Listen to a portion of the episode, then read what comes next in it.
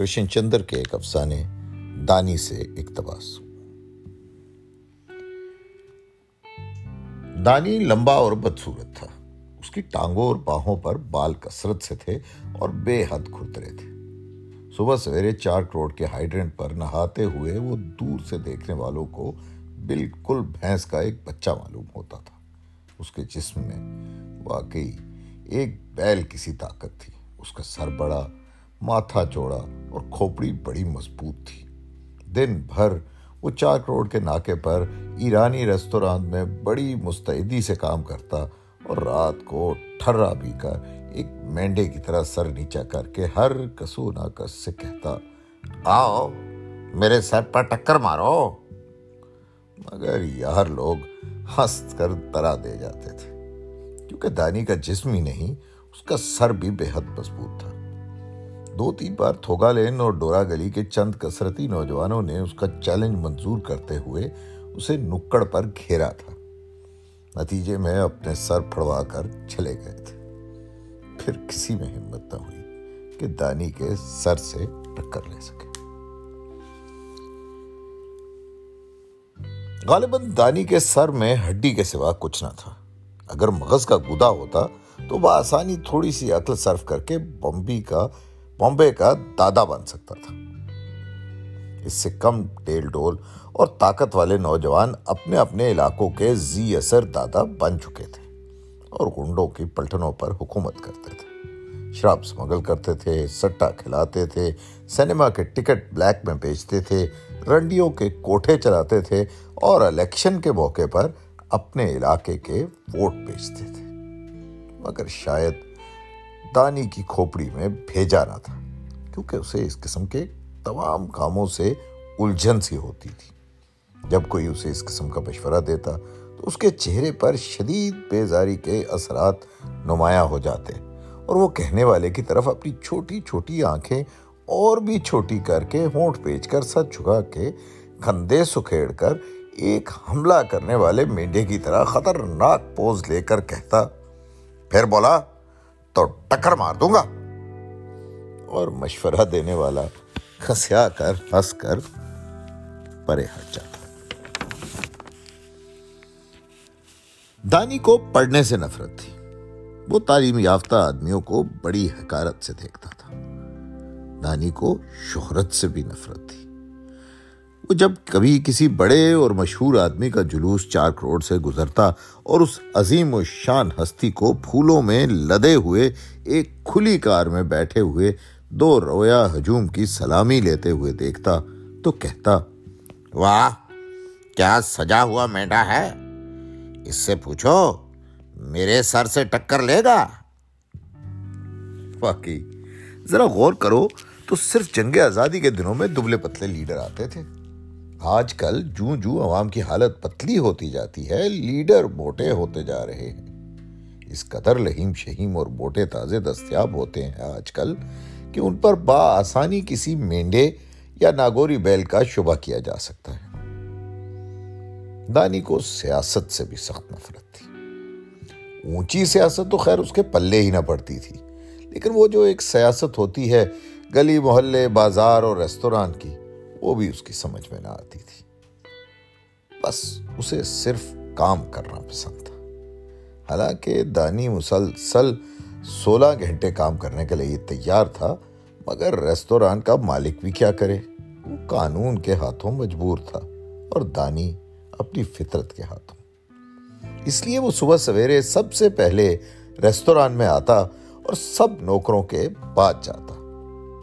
اور دن بھر کھڑے کھڑے انتہائی چوکسی سے سب کام سب سے پہلے کرتا اور جب ریستوران بند ہو جاتا اور دن بھر کی مشقت سے بھی دانی کا جسم نہ تھکتا، تو وہ انتہائی بیزار ہو کر ٹھرا پی لیتا اور فٹ پاتھ پر کھڑا ہو کر اپنے دوستوں سے ٹکریں لڑانے کو کہتا اور جب کوئی تیار نہ ہوتا تو وہ مایوس ہو کر اپنا بدن ڈھیلا چھوڑ دیتا اور فٹ پاتھ پر گر کر سو جاتا۔ بس یہی اس کی زندگی تھی۔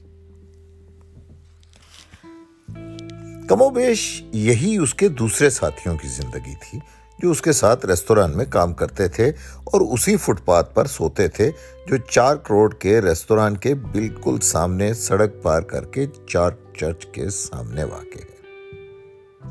چارک چرچ ایک چھوٹے سے میدان میں ایک طرف نیلے پتھروں کا بنا ہوا ایک خوبصورت کراٹو ہے۔ جس میں مقدس ماں کا پت ہے۔ ایک طرف گلے مہر کے دو پیڑ ہیں، جن کا سایہ دن میں فٹ پاتھ کے اس حصے کو ٹھنڈا رکھتا ہے۔ ان پیڑوں کی چھاؤں میں غریب عیسائی، مومی شمیں یسو مسیح اور مریم کے مومی بت اور گیندے کے ہار پیچتے نظر آتے ہیں۔ دو بکاری دن میں بھیگ مانگتے ہیں اور رات کو کہیں غائب ہو جاتے ہیں۔ فٹ پاتھ پر سڑک کے کنارے چھتے ہوئے بس سٹاپ میں، جہاں بس کا کیو لگانے والوں کے علاوہ آس پاس کے نوجوانوں کا بھی مجمع رہتا ہے۔ کیونکہ یہ بس سٹاپ مسافروں کے لیے ویٹنگ روم ہی نہیں، عاشقوں کے لیے ملاقات گھر بھی ہے۔ پانچ بجے ٹی سٹاپ پر مل جانا۔ روزی گرجا سے نکلتے ہوئے دزدیدہ نگاہوں سے اپنے عاشق وکٹر کو دیکھتی ہوئی آہستہ سے کہتی ہے اور پھر اپنی خوفناک ماں کے ساتھ گھبرا کر آگے بڑھ جاتی ہے۔ اور پھر وکٹر یا جیمز یا چارلز تھڑکتے ہوئے دل سے اور بے چین نگاہوں سے کبھی گھڑی دیکھتا، کبھی اپنی پیٹی کستا ہوا روزی کا انتظار کرتا ہے۔ ساڑھے چار بجے ہی سے۔ اور دیکھتا ہے کہ جوزف اپنی ڈیزی کو لے گیا ہے اور ٹام اپنی ایزابیل کو لے کر بھاگا اور شیلا فوجا سنگھ کے ساتھ چلی گئی۔ اس سالی شیلا کو کوئی عیسائی پسند ہی نہیں آتا۔ Bloody shit. اور یہ لارا بھی گئی اس یہودی چھوکرے کے ساتھ، جس کا جانے کیا نام ہے، لیکن جو ہر روز پانچ بجے اپنی موٹر سائیکل یہیں کھڑی کرتا ہے۔ اب ساڑھے پانچ ہو گئے۔ اب پونے چھ ہو گئے۔ اب اگر روزی نہیں آئی، تو وہ لوگ گنز آف نوران دیکھ کر کیا کرے گا؟ سر نویگل چھ بج گئے۔ روزی نہیں آئی۔ وہ نہیں آئے گی۔ شاید وہ فرانسس کے ساتھ چلی گئی۔ جس کے ساتھ اس کی ماں اس کی شادی کرنا چاہتی ہے۔ Bloody swine. وہ فرانسس کو گولی مار روزی کو بھی گولی مار دے گا۔ اور اس کی منحوس ماں کو جو ہر وقت سائے کی طرح روزی کے ساتھ لگی رہتی ہے، وہ برکائن فیملی کے ہر فرد کو گولی سے مار دے گا اور پھر خود بھی گولی مار کر مر جائے گا۔ وکٹر نے دور سے روزی کو ہلکے لیمن رنگ کے تافیتا فراق میں پھولوں کی ایک شاخ کی طرح جھولتے دیکھا اور اس کے دل سے گولی مارنے کا خیال ایک دم نکل گیا۔ اور اس کا چہرہ مسرت سے کھل اٹھا اور وہ بے اختیار روزی کی طرف بھاگا اور بھاگتے بھاگتے ایک دوڑتی ہوئی لاری کے نیچے آنے سے بال بال بچ گیا۔ روزی کے منہ سے خوف کی ایک چیخ نکلی، مگر دوسرے لمحے میں وکٹر کا ہاتھ اس کی کمر میں تھا اور اسے دوڑاتے ہوئے لاریوں، گاڑیوں، ٹیکسیوں کی بھیڑ سے نکالتے ہوئے ڈی بس سٹاپ پر لے گیا۔ بس چل چکی تھی۔ مگر دونوں نے دوڑ کر اسے پکڑ لیا۔ چند لمحوں کے لیے روزی کا لیمن رنگ کا فراق کا گھول گھیرا تماشائیوں کی نظروں میں گھوما۔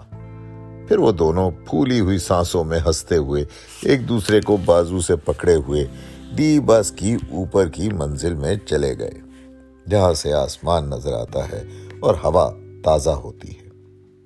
اور نیچے سڑک پر مرد، عورتیں، بچے سنگیت کے سروں کی طرح بکھرتے ہوئے دکھائی دیتے ہیں۔